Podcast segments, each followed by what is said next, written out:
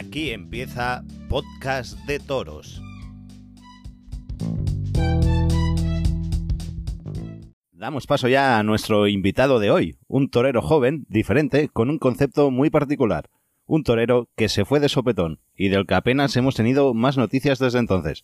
Un torero que se fue con muchas cosas que decir y que hoy rompe su silencio en Podcast de Toros. Saludamos y damos la bienvenida ya a Barea.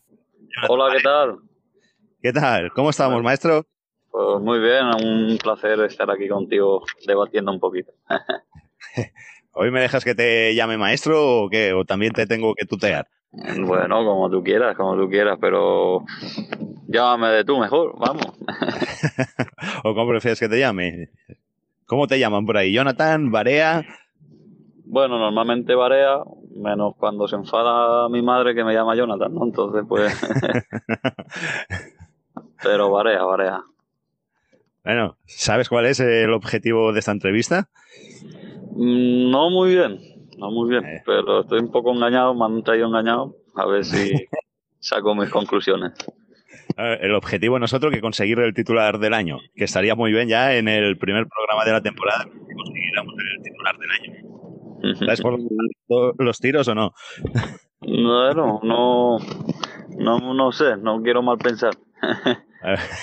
El titular que me gustaría conseguir es el, el retorno de Barea. ¿Lo puedo ir poniendo ya o qué?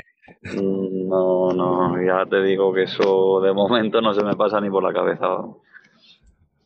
Pues, pues vaya mierda, yo quería ese titular. No creo que tenga esa suerte. ¿En qué plaza vas a volver? Va, cuéntamelo. Bueno, pues a ver, yo me, con- me siento torero, ¿no? Lógicamente, nacido, mi toro, mi pasión. Y ahora, pues bueno, pues sí que estoy al cargo de la escuela taurina y como tú dices, el retornar de nuevo a eso, pues la- ahora mismo no se me pasa ni por la cabeza, sinceramente. Pero seguro que no. No, a ver, sí que es cierto que, pues bueno, pues echa de menos, ¿no? Eh, la rutina, el preparar un poco tu día a día para, para, aunque no me he dejado del todo, ¿no? Sigo entrenando y demás porque me gusta y eh, al fin y al cabo es mi vida, pero no de ahí a competir y estar, ponerte el traje de luces eh, es otra película, ¿no? Eh, Va, di- dime dónde venden entradas para ver a Juan Ortega, Barea y Aguado.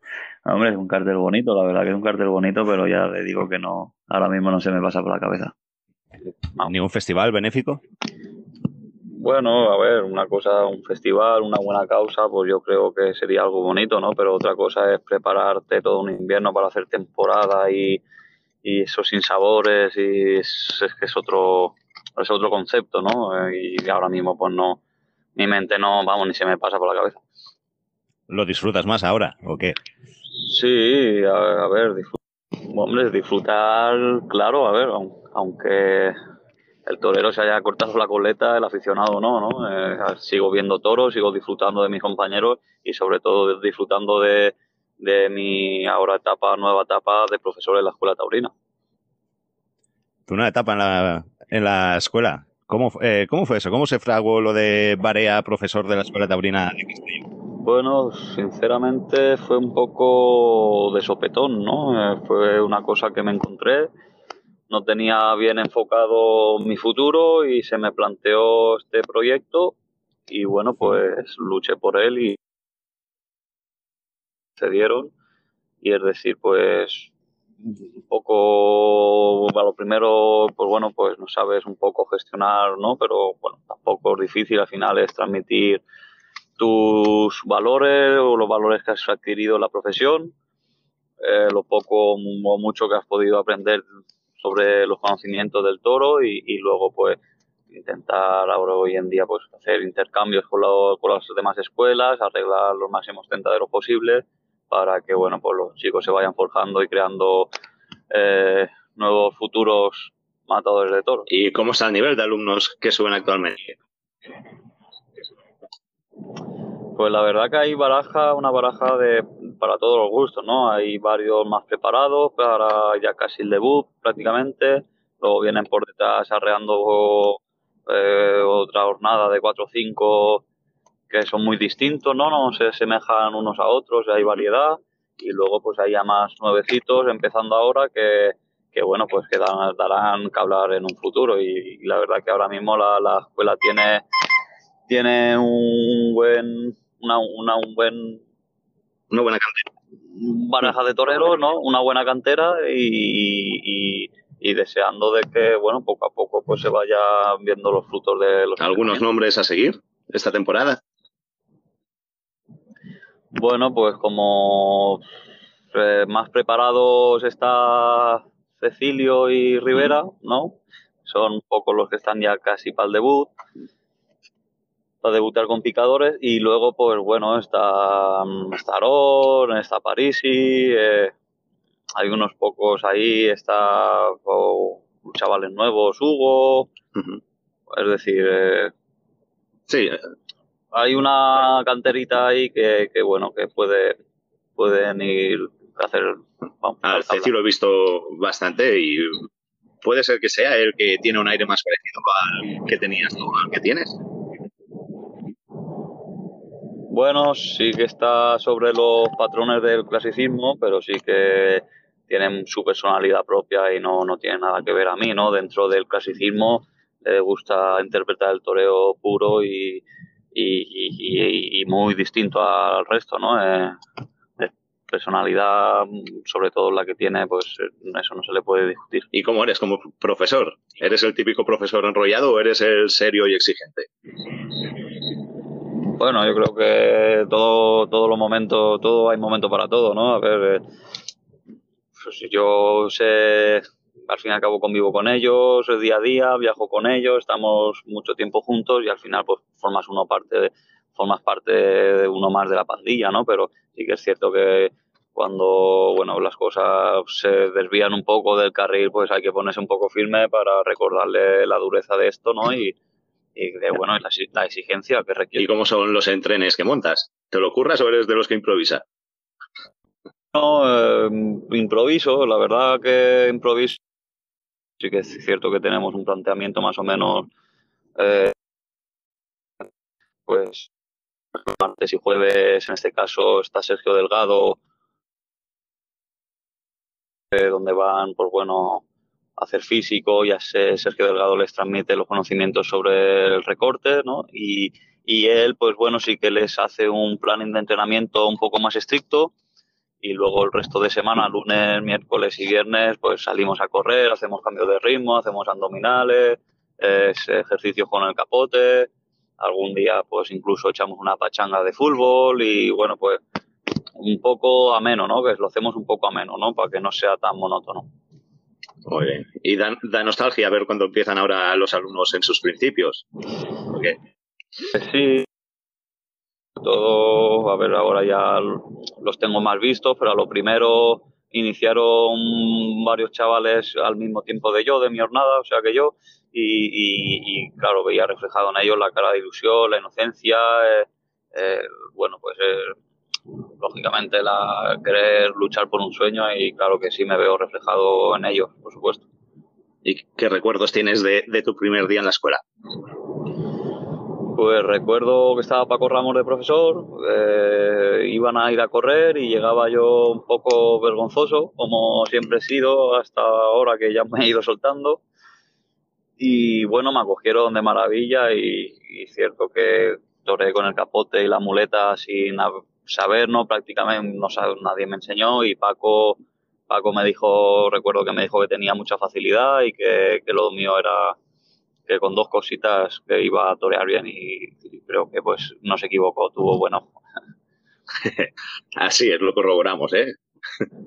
y, ¿Y cómo es el funcionamiento de la escuela con los alumnos? Digamos, ¿hasta cuándo los acompaña la escuela a los chavales? Bueno, normalmente eh, tienen un límite de edad en la escuela taurina. ¿Mm?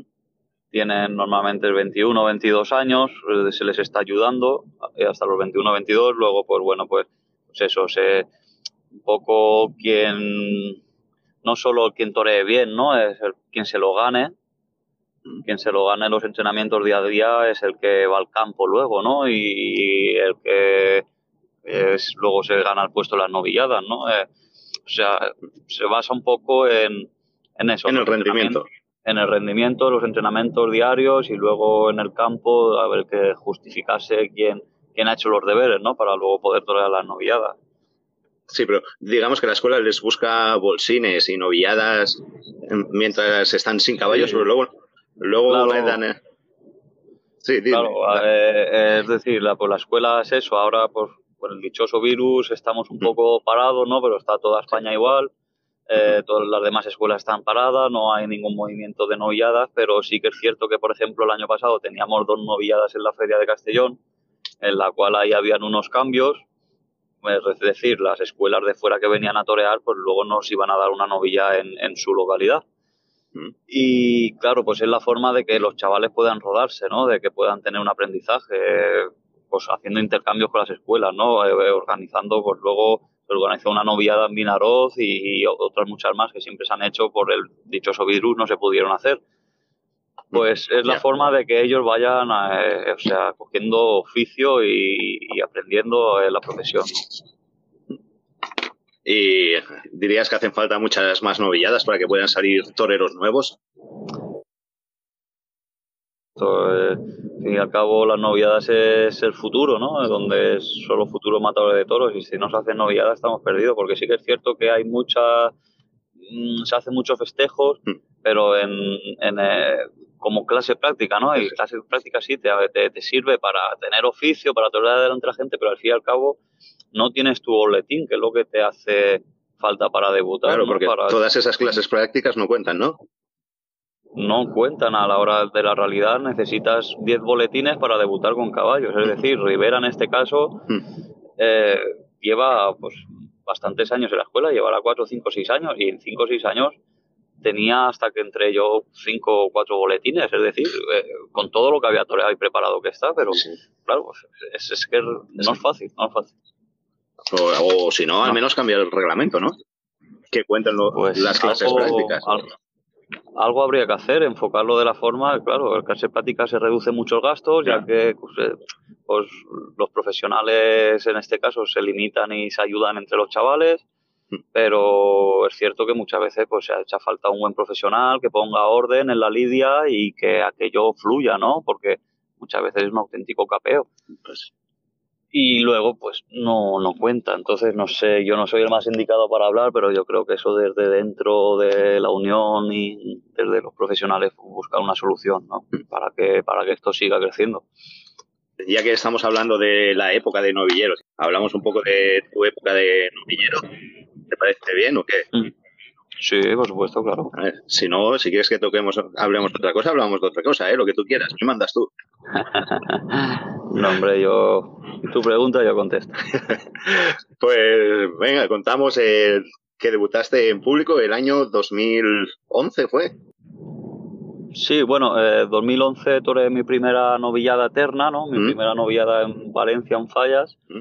Pero anteriormente había matado eh, tres animales en 2010, que fue el primer becerro que maté, fue un 2 de octubre, 2 de octubre del 2010. Mm. Luego el día 3 en Castellón y luego un bolsín que hicieron en diciembre en Baidalba, ¿no? Maté esos tres animales y ya seguidamente fue en Valencia el año siguiente. O sea, fue, fue muy rápido porque apenas llevaba un año, un año y poco en la escuela. Vaya. Y luego al, al 2013 te diste a conocer por unos muletazos en la Plaza Mayor de Almazuera durante las fiestas. de...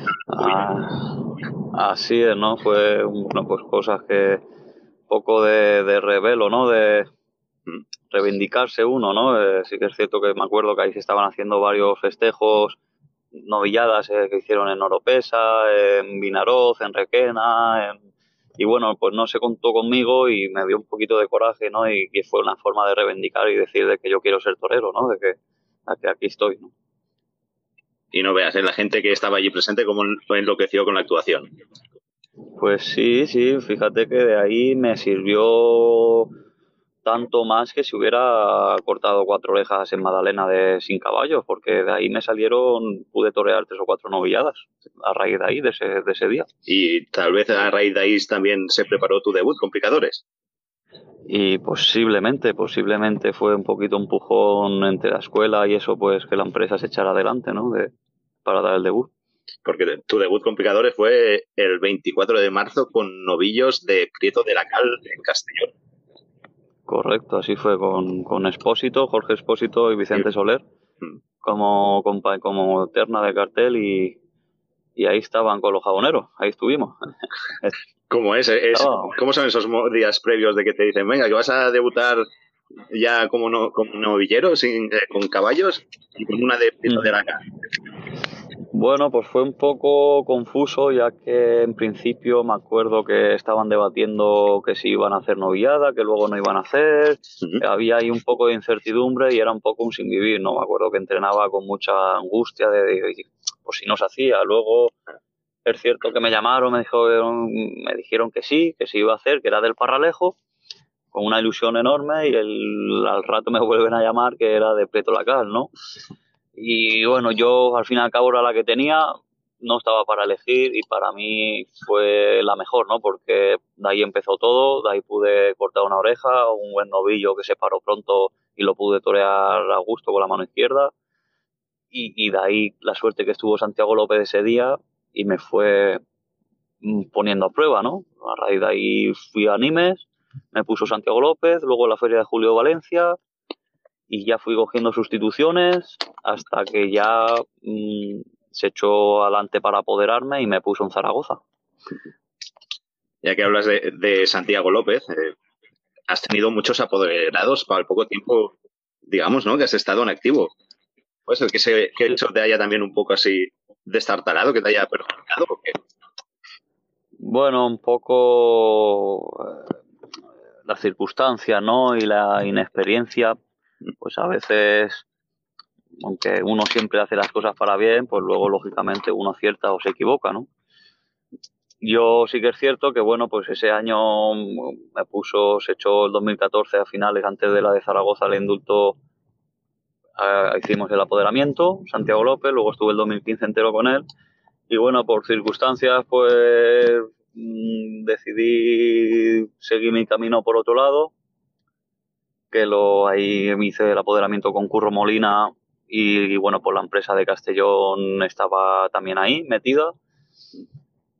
Y bueno, pues luego eh, visto que el año siguiente no solo tenía Castellón, por bueno, por circunstancias tampoco acabó de haber un golpe rotundo, pues me llamó Alberto García de promoción, pues imagínate, ¿no? Yo con la hierba en la boca, me llama Alberto, empresario que gestionaba 10, 15 plazas en ese momento, no recuerdo bien, y me ofrece antes de empezar la temporada 10 corridas de toros, pues bueno, pues se me abrieron los ojos, ¿no? Lógicamente, luego eh, sí que es cierto que yo he estado a gusto con todo, ¿no? Y que de todo se ha aprendido, pero sí que es cierto que me, aportó mucho Curro Molina. Y entonces, pues a lo mejor no por torear más, eh, por correr se llega antes, ¿no? A lo mejor hubiera esperado con Curro, pues las cosas hubieran tardado un poco más, pero hubieran llegado mejor, ¿no? Y bueno, pues ahí con Alberto pude torear, fui a Madrid, no salieron las cosas, me pesó mucho psicológicamente, y, luego estuve un año solo, sin apoderado, y, ya al fin el último año estuve con Jorge Manrique, que es un chico estupendo, que me arregló mucho, de mucho campo, hice mucho campo con él y lo pasé divino, ¿no? Entonces, son un poco las circunstancias y la, inexperiencia, ¿no? Que es lo que digo, que no por correr se llega antes. Pues, y ya que hablas de Madrid, ¿cómo es eso de, de Madrid? ¿Cómo es Madrid? Cuéntanos cómo se siente como torero Madrid. Bueno, pues Madrid la que te da y la que te quita todo, ¿no? A mí en este caso de novillero mm, fue una tarde bonita en la que recuerdo, era mi última novillada, a la semana estaba mi alternativa y fue muy bonito, ¿no? Lo recuerdo con mucho cariño, pero luego sin en cambio la confirmación pues pues me pesó mucho la presión, ¿no? Me pudo mucho la presión y, estuve bloqueado, también hacía un vendaval, ¿no? Salió un toro bravo de Domingo Hernández, el cual te pedí, te exigía y bueno, con ese vendaval y, la presión, pues la verdad que es así de duro, pero, pero, pero no pasó lo que tenía que pasar, ¿no? Entonces, eso fue una losa para mí, me pesó mucho. Vaya vendaval hacía. La muleta parecía una bandera de verdad. Sí, yo, yo sabía que en cualquier momento me podía echar mano el toro, ¿no?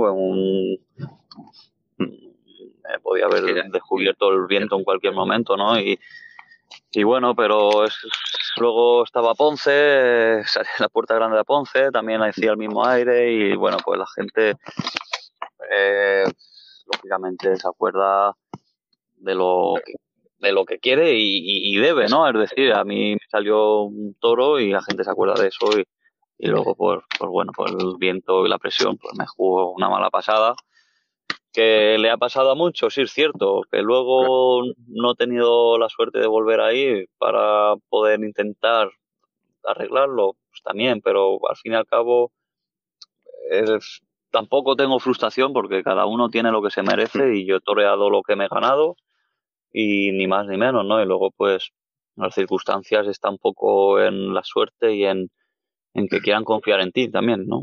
Ah, yo supongo que te dirás a ti mismo, y qué pena no haberme salido este toro otro día en condiciones climatológicas más óptimas, ¿no? Que qué rabia, qué impotencia tiene que dar eso. Pues imagínate, ¿no? Imagínate. Pero bueno, yo creo que, que las cosas vienen en su momento, ¿no? Como digo, y, y no por haber corrido a lo mejor. Ese año no era, eh, no era el año para ir a Madrid, quizá, ¿no? Eh, a lo mejor teniendo otra estrategia, ¿no? Teniendo 8 o 10 corridas de toros, pues qué necesidad tienes de ir a Madrid pudiendo rodarte, ¿no? Y coger oficio y, confianza. Pero bueno, es, son las circunstancias, se hacen para bien y ahí está el acertar o equivocarse, ¿no? ¿Y, cómo son los días después de, haberte salido este toro así, las cosas no haber ido rodadas?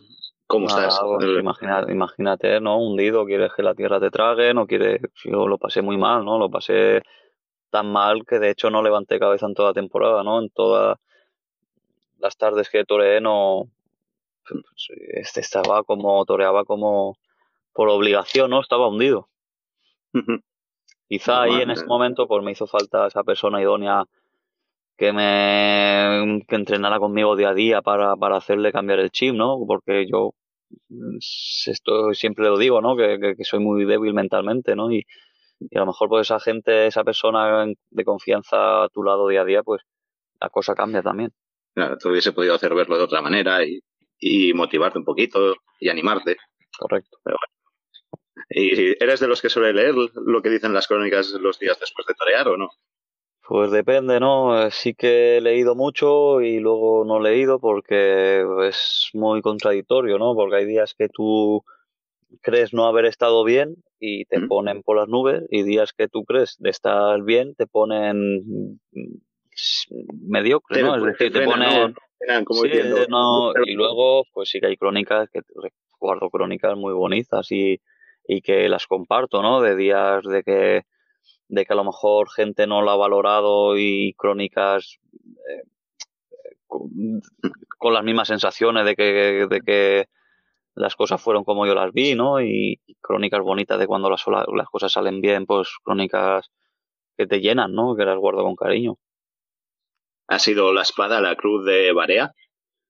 Sí, sin duda, sin duda la espada me, me ha privado de muchas orejas, muchísimas, y, y claro, pues aquí por desgracia las orejas son goles, ¿no? por suerte, por suerte, por desgracia, ¿no? Eh, las orejas son lo que cuentan y, bueno, pero sí que es cierto que, que cuando yo creo que, no sé, cuando he podido cortar los máximos trofeos, eh, he visto reflejado una alegría especial en los, en los aficionados y, y como que valoraban muchísimo ¿no? esos triunfos con, que, que, que, esperaban, ¿no? Para, para que, me, me, sentía fiel, ¿no? Pues, con los aficionados porque siempre estaban detrás, ¿no? Apoyando. Y mira que recuerdo en esa época, cuando la espada te entraba, el toro novillo no duraba ni 30 segundos de pie, pero... Iba acompañado de un pinchazo previo. Qué pena, ¿no? Sí, sí, es... Así de No ser, de no ser por la espada, aún estaríamos viéndote torear. Pues podría ser fácil, podría ser fácil, ya que ya que ese día en Valencia día, bueno, pues me corté la coleta, el primer toro lo pinché, que estoy convencido que si lo mato hubiera cambiado el chip, hubiera cortado una oreja, eh, pues hubiera cambiado la película, ¿no? Pero esa maldita espada de nuevo y tantos esfuerzos esfumados, sacrificios, eh, pues dio impotencia, ¿no? Y luego, pues en el segundo toro de la Rambla, que fue un toro que no lo puso fácil, sin comerse a nadie, pero un toro que pesaba estar delante, pues lo, lo se dio las circunstancias para, para hacerlo el Porque encima te tocó el sobrero, te vaya, te toca el sobrero luego. Sí. No matas ni la ganadería que estabas anunciado. Bueno, no, eso no tiene tampoco nada ¿no? que ver. Eh, al fin y al cabo eran un poco las ideas del toro y, y, las ideas mías de la cabeza, ¿no? Que, que, estaba pues un poco bloqueado. Y eso que comentamos. El 26 de julio llega uno de los momentos más, más duros, que más han sorprendido y más han dolido, han dolido en los últimos años, taurinamente hablando. Bueno, taurinamente y personal, porque duele ver como uno de los toreros con más clase y tan joven se corta ya la coleta.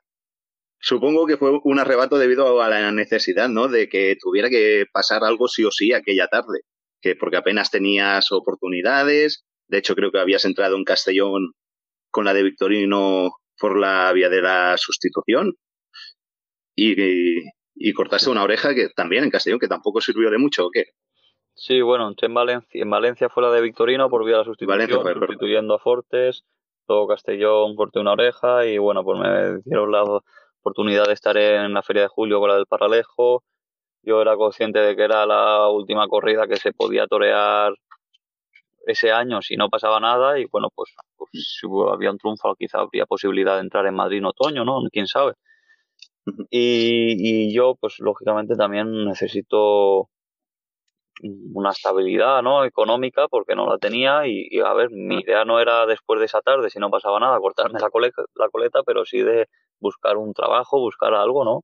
Porque yo hasta el día de hoy pues he estado mal viviendo de, lo que toreaba, ¿no? De lo que he ganado. Y, bueno, pues luego se dieron las circunstancias para, para ello, ¿no? Para, me vino todos los esfuerzos de estos años atrás, eh, gasto económico, eh, mental, eh, esfumado con, con, ese primer toro y luego el segundo fue un, un eclipse, ¿no? Digámoslo así, de un eclipse que, que bueno, pues lo eché todo a la borda por, porque no vi más, más allá, no vi más fuerzas para seguir luchando. En algún momento, los días antes, de, en tu soledad de la habitación del hotel o en tu casa, em, te dijiste, llegaste a decir, si no pasa nada en esta corrida, me corto la coleta. ¿O fue un arrebato tal cual que.? No, no, fue, fue un arrebato. Yo tenía, como te he dicho, tenía pensado de si no pasaba nada, pues buscar una solución económica, pues un trabajo, ¿no? Eh, tener una estabilidad. Pero de ahí a cortarme la colecta no, no, ni se me planteó nunca, ¿no? Se fue en el momento. ¿Y en qué momento lo tuviste claro? ¿Mientras recogías la montera tras el primer pinchazo? Bueno, sí, tras el primer pinchazo, la impotencia de no de que no salieran las cosas, eh, fue un poco todo, ¿no? Se me vino el mundo encima y cómo son los días de después. Bueno, pues un poco asimilando eh, la decisión, ¿no? Eh, eh, no sabes si has hecho bien, si has hecho mal, bueno, pero yo creo que al fin y al cabo mm, las cosas cuando se hacen, aunque sean, parezcan arrebatos, salen del corazón, ¿no? Y el corazón siempre tiene razón y, y luego pues aceptando la realidad, disfrutando de, de bueno, pues de, de, los toros desde otro punto de vista, ¿no? ¿Eres más feliz ahora? A ver, soy era feliz antes y soy feliz ahora, ¿no? Yo creo que la felicidad va unida al estado anímico y de cada persona y bueno, pues mm, ahora me lleno de otras de otras cosas, ¿no? Y, y, por supuesto, pues cuando puedo voy al campo toreo y, y vuelvo a ser feliz, ¿no? Bueno, al, menos vives más, más tranquilo. Sí, sí, duermo mucho más tranquilo. La verdad que no tengo presión ni preocupación de, de bueno y la exigencia que requiere esto, ¿no? De la obsesión sobre el toro, pues bueno, está un poco eso más controlado y, y, bueno, pues dejaron de crecer las canas. y si pudieras viajar en el tiempo, ¿viajarías al pasado o viajarías al futuro? Bueno, al futuro no hay prisa por ir, ¿no? Yo creo que el futuro que venga poco a poco y que traiga las cosas que tenga que traer. Y si volviera, si pudiera volver al pasado, pues pues volvería para, para volver a disfrutar. No cambiaría nada. Eh, si a lo mejor pues podría cambiar alguna decisión, ¿no? Que luego al cabo del tiempo ves que es incorrecta, pero, pero incluso te, me atrevería a decir que lo dejaría tal cual, ¿no? Porque para mí ha sido maravilloso. Yo le borraría una tarde solo y ya está. Bueno. ¿Qué te preguntarías a tú yo si pudieras dentro de 20 años? si te encontraras contigo dentro de 20 años, ¿qué le preguntarías? Nada, que no sé, que, que si, si, voy a pasar muchas fatigas o... no sé, no... No quiero preguntar, prefiero ir viendo. Pues bueno, va, seguimos, vamos a seguir con cosas más agradables. Va, vamos a. Volvemos otra vez a tu época de novilleros, que fue. Yo creo que fue una de las últimas generaciones así en, en, ¿cómo se llama?, en entusiasmar a la afición, ¿no? De las mejores de los últimos tiempos. Porque en tu época de novillero coincidiste con otros como son Ginés Marín, eh, Roca Rey, Expósito, erais un montón. Con Román, Román Collado también, ¿no? ¿O lo cogiste ya al final, la Román? Sí, ya era una jornada por delante, pero sí, estaba Román, estaba Garrido, eh, Lorenzo, Lama de Góngora, es decir, éramos Alejandro Marco, Galdós, éramos una baraja amplia, ¿no? y de mucha variedad, ¿no? De, formas y conceptos. ¿Y cómo, cómo, son esta gente? ¿Tienes contacto con él? ¿Cómo sois los toreros entre vosotros? ¿Os habláis? Sí, sí, la verdad que con unos hay más contacto que con otros, quizás por cercanía por, o por feeling, quizá, o, pero que sí, me llevo bien con todos los que he toreado, con todos hablamos de vez en cuando y, me alegro mucho de, sus triunfos porque al fin y al cabo sé, el sacrificio que conlleva y, lo que lo han luchado igual que yo, ¿no? Con Ginés Marín, el último año de novillero toreaste mucho. Sí, sí. Eh, mm, bueno, mi último año, 2015, la verdad que con Ginés y con Lorenzo coincidíamos mucho e incluso, pues bueno, fueron eh, la última noviada en Madrid, que fue en Madrid, mi última noviada, fue con ellos dos, ¿no? Y la alternativa en Nimes, fíjate, el día de antes fue Lorenzo, la alternativa, y, mi día fue por la mañana Ginés y por la tarde yo, ¿no? Fue, fueron los tres novilleros quizás de, de, esa temporada, ¿no? De los punteros, digamos, del escalafón habiendo otros muy toreros que, bueno, pues con muy buenas cualidades, que también son ahora matadores de toros y tienen una gran proyección. ¿Y con Rocarrey coincidiste en Valencia? Fue en la, con los novillos de los Chospes. Bueno, con Rocarrey y Jorge Expósito. Sí, sí, sí. Eh, pues fíjate, la primera vez que me había anunciado con él fue sin caballos en el 2013 en Castellón. Y se suspendió por la lluvia y no, no se pudo torear. Y luego, seguidamente, el 2014, volví a coincidir con él en Guadarrama, una noviada de Joselito, y luego, eh, al poco tiempo, en Valencia, con la de los Chospes. Y ya seguidamente, pues el año siguiente fue en Pamplona y Bilbao. Vamos, has tenido bastantes tardes con él.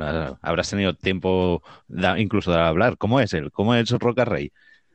Tengo curiosidad. La verdad que en esos momentos hablamos bien poco, ¿no? Nos deseamos suerte y poco más. Enhorabuena, se puede decir. Pero. Eh, Pero es, callado, es hablador. Bueno, imagino que en cercanía el hombre pues se abrirá y se expresará, ¿no? Pero así con una tarde de toros, pues bueno, cada uno, yo que tampoco que sea muy hablador, ¿no? Yo llegaba al patio cuadrilla, deseaba suerte a todo el mundo y cuando acababa la novillada, pues se daba la enhorabuena y cada uno a su hotel, ¿no? Es decir, que cada uno iba a su película, a su lucha y a, intentar, pues, pues que la gente salga hablando de uno mismo, ¿no? Esa tarde. Me imagino que, sí, que en los momentos previos pues no estás como para hablar con, mucha gente. Mm, luego, pues sí que es cierto que al campo también hemos coincidido y demás, y ahí sí que, pues sin presión y sin nada, que, bueno, pues, pues hay un diálogo y una armonía distinta, ¿no? Mira, no sé por qué me ha venido a la cabeza ahora eh, el Cardona. La plaza de Cardona, que es una plaza donde la escuela de Castellón suele sí, Sí. Tú has, estado en Cardona, ¿no? He visto, bueno, sí, claro, claro que has estado. Sí, yo he toreado en Cardona dos años, estos dos últimos años antes del parón del virus, y luego sí que años anteriores sé que estuvieron ahí haciendo, contando con la escuela taurina para, para poder torear, ¿no? Y es algo que, bueno, pues es bonito, ¿no? Que mantengan un poco la llama encendida de la tauromaquia en Cataluña, ¿no? Hay que ver, ¿eh? Cardona ahí en plena provincia de Barcelona y una plaza tan bonita que tiene y tan peculiar, con sus gradas mm. de, madera que siempre están abarrotadas, llenas hasta la bandera, y tienen cuerdas ahí en, la, en las digamos, en las barreras para subir y bajar, y la gente mientras toreáis está en el medio de... Sí, es algo peculiar, bueno, un poco a la antigua, un poco a la antigua, una plaza con mucha solera de, de, de, traviesas de madera y sí, un poco como las plazas de aquella época, ¿no? Que la gente estaba pues bueno, eso, colgada las cuerdas, el bajo en el suelo, el novillo que barbe las tablas los hace subirse y, y bueno, pues son plazas que han existido toda la vida y que tendrán que existir para, para que sacar nuevos toreros, ¿no? Para que luego puedan ir con un rodaje, ¿no? A las grandes plazas de primera. Es que tengo muchos temas de los que quiero hablar contigo. Quiero hablar, por ejemplo, del año, bueno, fue en el 2014 si te digo quejoso, ¿qué te viene a la cabeza? Bueno, pues fue el novillo que me...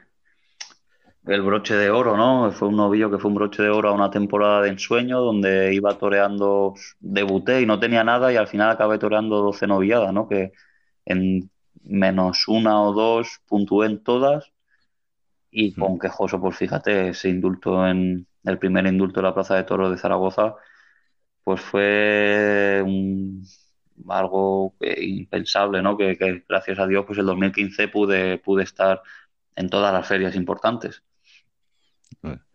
Tiene que ser la hostia, ¿eh? indultar un novillo de los Maños en Zaragoza, que no se ha indultado nunca en la historia de la plaza, un novillo.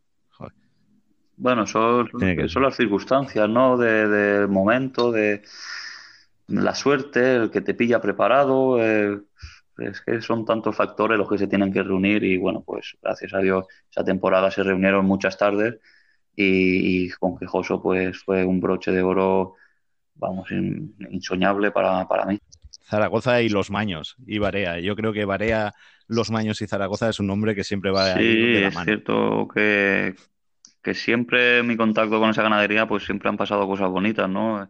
¿Qué sentiste aquel día? Cuando indultas a un toro de una ganadería como la de los Maños, tiene que ser la hostia. No digas que. Pues la verdad no lo asimilas. Yo por lo menos no lo asimilé hasta que pasó un poco el tiempo. Eh, vi hablar, sí, hablando un poco con la gente, ¿no? Las reacciones de la gente, pues fue lo que. que eso es algo inhabitual, ¿no? Después leyendo crónicas y demás. Que no soy partidario de eso, pero sí que es cierto que, que, me, me hicieron hacerlo, ¿no? Porque es que luego entendí que, claro, que en 250 años de la plaza no, nunca había habido un indulto, ¿no? Entonces, fui consciente de que era algo no habitual, ¿no? Y que, gracias a ahí, pues, pude hacer la temporada tan amplia del 2015, ¿no? Que quedé el tercero en el escalafón en algún momento de, esos días tendrías que decirte así para ti mismo, joder, qué, puto vamos hoy.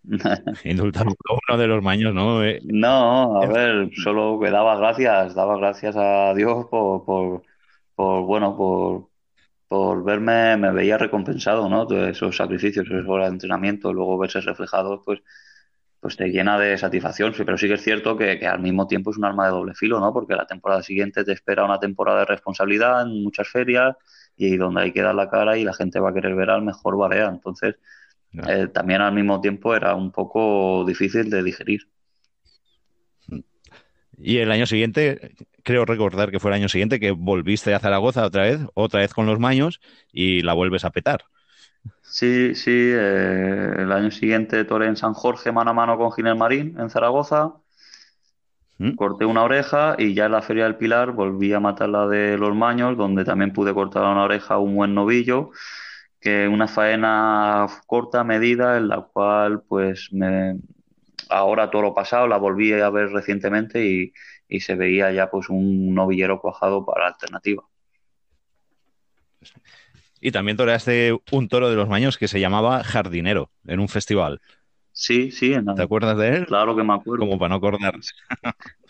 Eso fue el 2018. 2018, un albarate del arzobispo, es el pueblo de, que vive, tiene, vive los maños ahí, desde hace muchos años llevan haciendo un festival ellos y quisieron contar conmigo ese año en el cual pues, pues pude disfrutar de la calidad y la bravura de un animal llamado jardinero que pues son de las típicas tardes que te sale todo, ¿no? Todo lo que te se pasa por, se te pasa por la cabeza, pues, pues te fluye. Y, y, pues son cosas bonitas que, que, si eso pasara a una plaza importante es de dar otra vuelta a España de, con, una tarde, ¿no?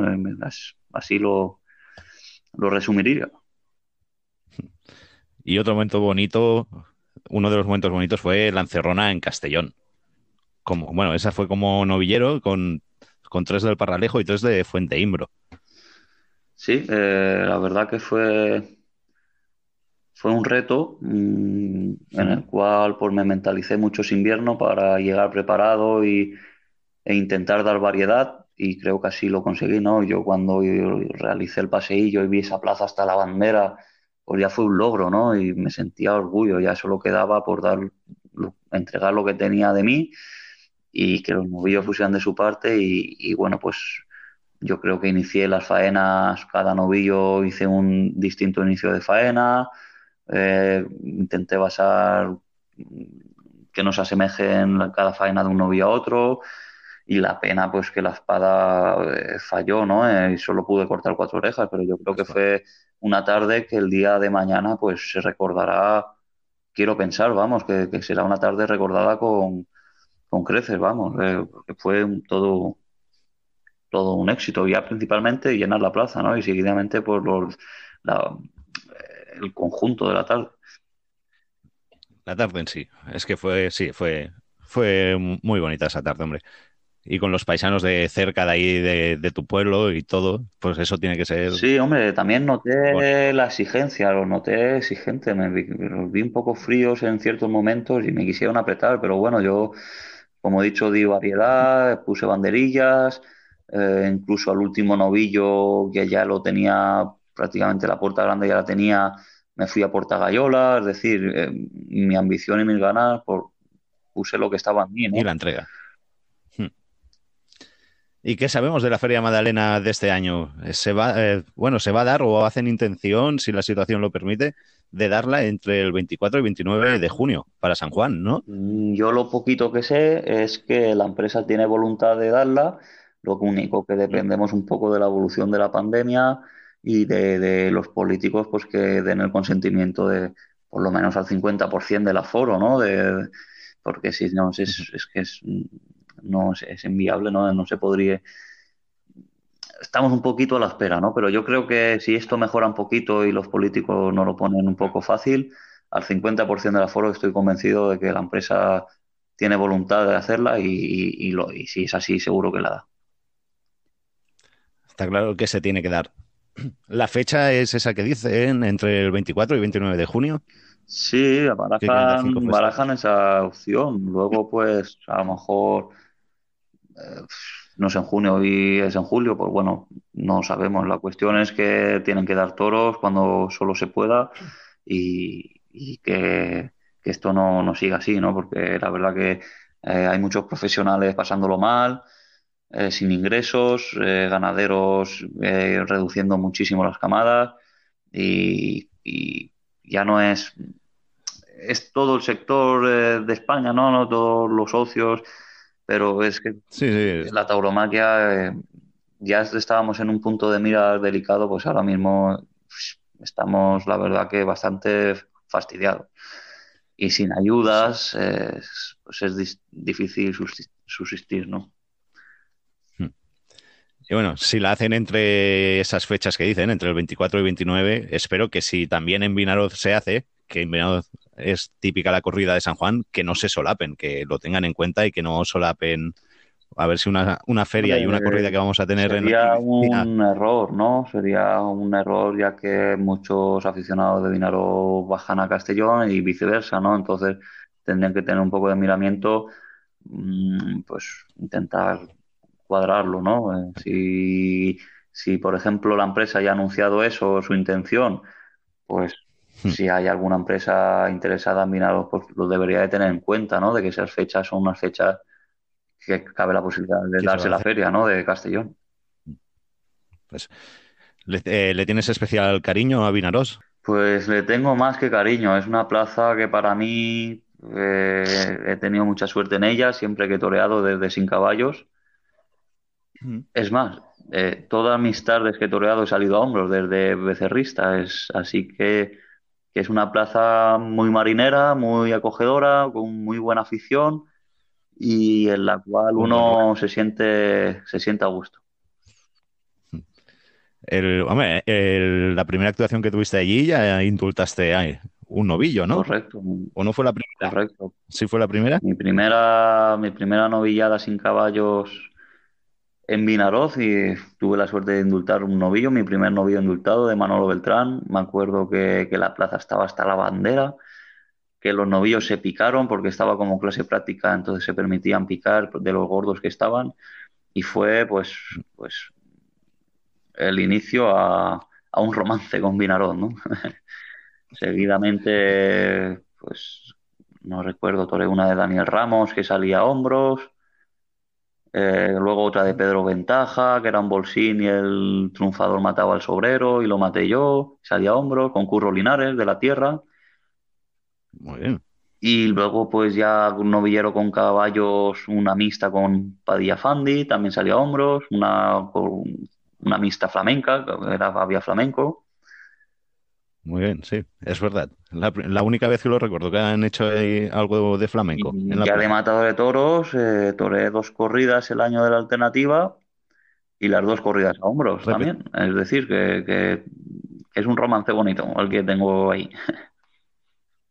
repetiste el cartel con Padilla y el Fandi, fuiste una, eh, un año como novillero y el año siguiente ya volviste como Correcto, sí. Y luego ya el año siguiente fue el de el de la mixta, pero de rejoneo, con Lea Vicens y Vicente, Vicente Correcto, sí. Que se, que se cayó finito a última hora. Muy bien. Recuerdo. Y aparte todas las veces que habrás ido al tentadero de la Peña Taurina, Pan y Toros. Sí, sí, también he ido, bueno, la etapa de la escuela taurina, pues cada año íbamos, claro, si estuve dos o tres años en la escuela, pues eh, estuvimos allí tentando con, con, la, con, la, buena afición de Vinaro. Y ya, venga, va, para ir cerrando y para ir acabando, ¿cómo fue lo del toro este de banderillas negras de cuadri? Pues fue un toro muy, grande, muy grande y muy manso. Pero lo metiste en la muleta, ¿eh? Nadie daba un duro y lo metiste. Bueno, a ver, hubieron pasajes en los cuales pues no fue fácil estar adelante y, bueno, pues con un poquito más, pues a lo mejor se podía haber cortado esa oreja, ¿no? Faltó un poquito, pero bueno, es, es difícil cuando se torea poco y un animal de esas características pues, poder estar rotundo, ¿no? Pero yo creo que, sí que se vio por lo menos dar la cara y. Y, y tanto. lo mío pasé, lo mío pasé. Me lo imagino, que no tiene que ser nada, pero nada fácil. Es que no me lo puedo imaginar. Pues bueno, ¿qué? ¿Jugamos al juego? Venga. ¿Te atreves a jugar al. Vas a ser el conejito de Indias, vas a ser el primero en jugar al juego podcast de toros. O sea, no sé cómo va a salir, pero igual, igual solo lo hacemos una vez, como salga muy mal. Vamos a ver, vamos a ver qué sale aquí. Me da miedo Debutamos, venga. Yo no, sé cómo has aceptado esto. Esto es peor que el toro este de banderillas negras. Bueno, no me asustes que te cuelgo, ¿eh? Tú lo que tienes que hacer es, sobre todo, no quedarte callado. Yo te haré, elegirás cinco números entre el 1 y el 100, o sea que las preguntas las vas a elegir tú. Cinco números y cinco preguntas que te haré y puede salir lo que salga. Puede salir de, de preguntas taurinas o de la vida o preguntas que no quisiera saber. Venga. Pero lo importante es que no te quedes callado, que me des las respuestas. Yo cuando termines te diré si vale o no la respuesta. Vamos al Vale. lío. Empieza el juego Podcast de Toros.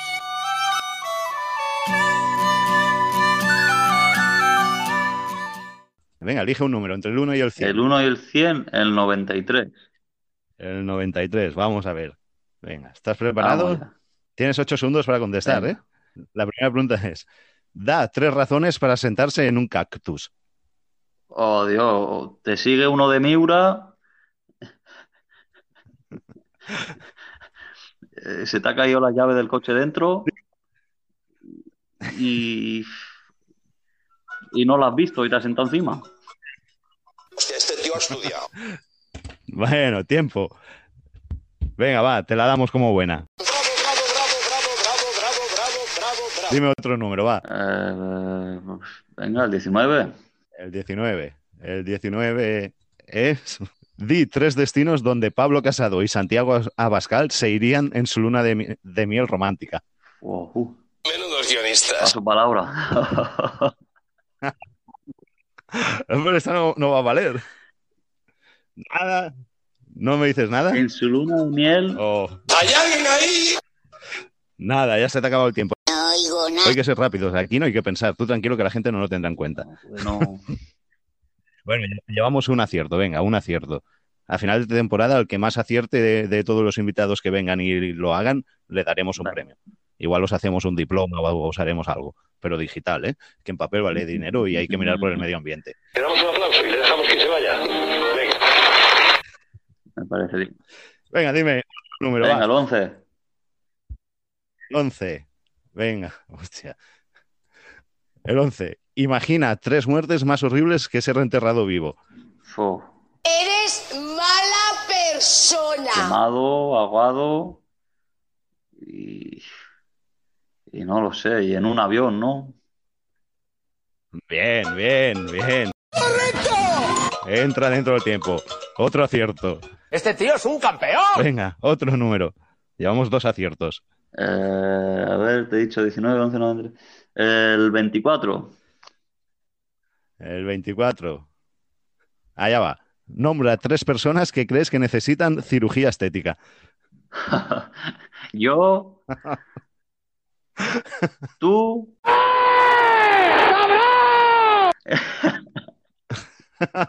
y otro. Y Curro. Linares, venga. Lo ha dicho, lo ha dicho.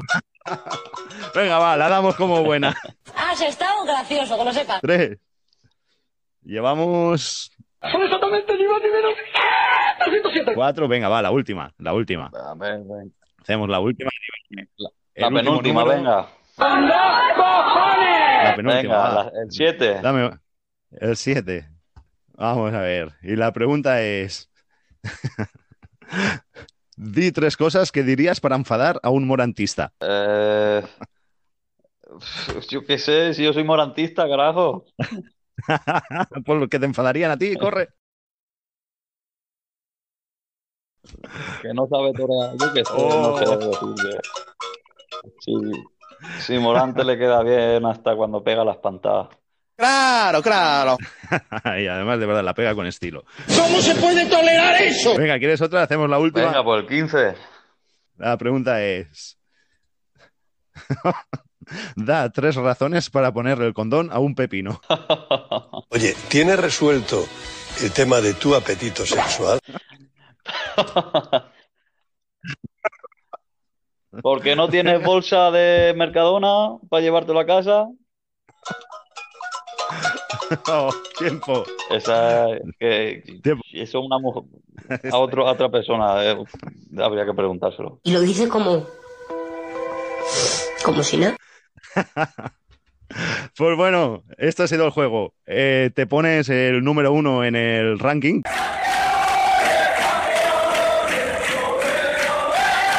Porque te damos tres, tres aciertos. Mira si es buena persona. Y claro, como no ha jugado nadie más, pues empiezas yendo primero. Eso está muy listo. Ya veremos a final de temporada quién acaba el primero. Es una mierda de verdad, ¿eh? Una vergüenza total. Y nada, que muchas gracias por haber, por haber aceptado la entrevista, por haber pasado este rato con nosotros. De verdad que ha sido espectacular. Me lo he pasado muy bien hablando contigo y que nos contaras estas cosas y que seas así tan sincero y, y de verdad, muchas Nada, gracias. gracias a ti. Hasta pronto. Hasta pronto. Nos vemos. Hablamos pronto. Otro para ti. Estás escuchando Podcast de Toros.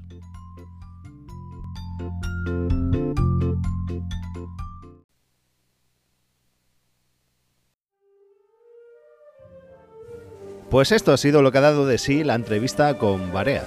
Un gustazo, un placer tenerlo aquí en Podcast de Toros y también un honor que haya sido tan sincero. Una persona humilde y honrada que dice y reconoce que a lo mejor no era el año para ir a Madrid. No se esconde en el vendaval que hizo y reconoce que la puerta grande de Ponce fue con el mismo viento y que aquella tarde le pasó factura el resto de la temporada. En cuanto a los apoderados, dice que la in- inexperiencia le ha podido pasar factura, que su retirada fue un arrebato que no tenía preconcedido. Tras el pinchazo se le vino el mundo encima, que los días de después no sabía si había hecho bien o mal. Le vinieron todos los esfuerzos y sacrificios de estos años atrás y se vino abajo. Reconoce que la espada ha sido la cruz de Barea y que de no ser por ella sería fácil que aún estuviéramos viéndole torear. Ahora duerme más tranquilo, dice que han dejado de crecer las canas y que no volvería atrás porque todo lo que ha vivido ha sido maravilloso. Se le pone una sonrisa en la cara cuando hablamos del idilio con la ganadería Los Maños y Zaragoza. Una sonrisa que se le acentúa al recordar la faena a aquel novillo indultado de nombre Quejoso, del que cuenta que no lo asimilas. Y del toro de Cuadri, al que le pusieron banderillas negras en Valencia, cuenta que era muy grande y muy parado, reconociendo que lo suyo pasó. No se le pasa por la cabeza el volver, pero no cierra las puertas a actuar en un festival benéfico o por alguna buena causa. Vamos, que los aficionados y seguidores aún tenemos un- una pequeña esperanza de volverlo a ver torear en una plaza. Así es Barea, una persona encantadora y humilde que no guarda rencor a nada y que lo que ha toreado se lo ha ganado, sin que nadie le regale nada. Un torero que cuando lo veías actuar siempre te dejaba en la retina algún pase, una Verónica, una chicuelina, una media o un pase de pecho grabado en la memoria a fuego para el resto de nuestras vidas. Maestro, mucha suerte en este nuevo proyecto como profesor de la Escuela Taurina de Castellón y muchos te vamos a estar esperando el tiempo que haga falta, pero por favor, vuelve algún día, te esperamos.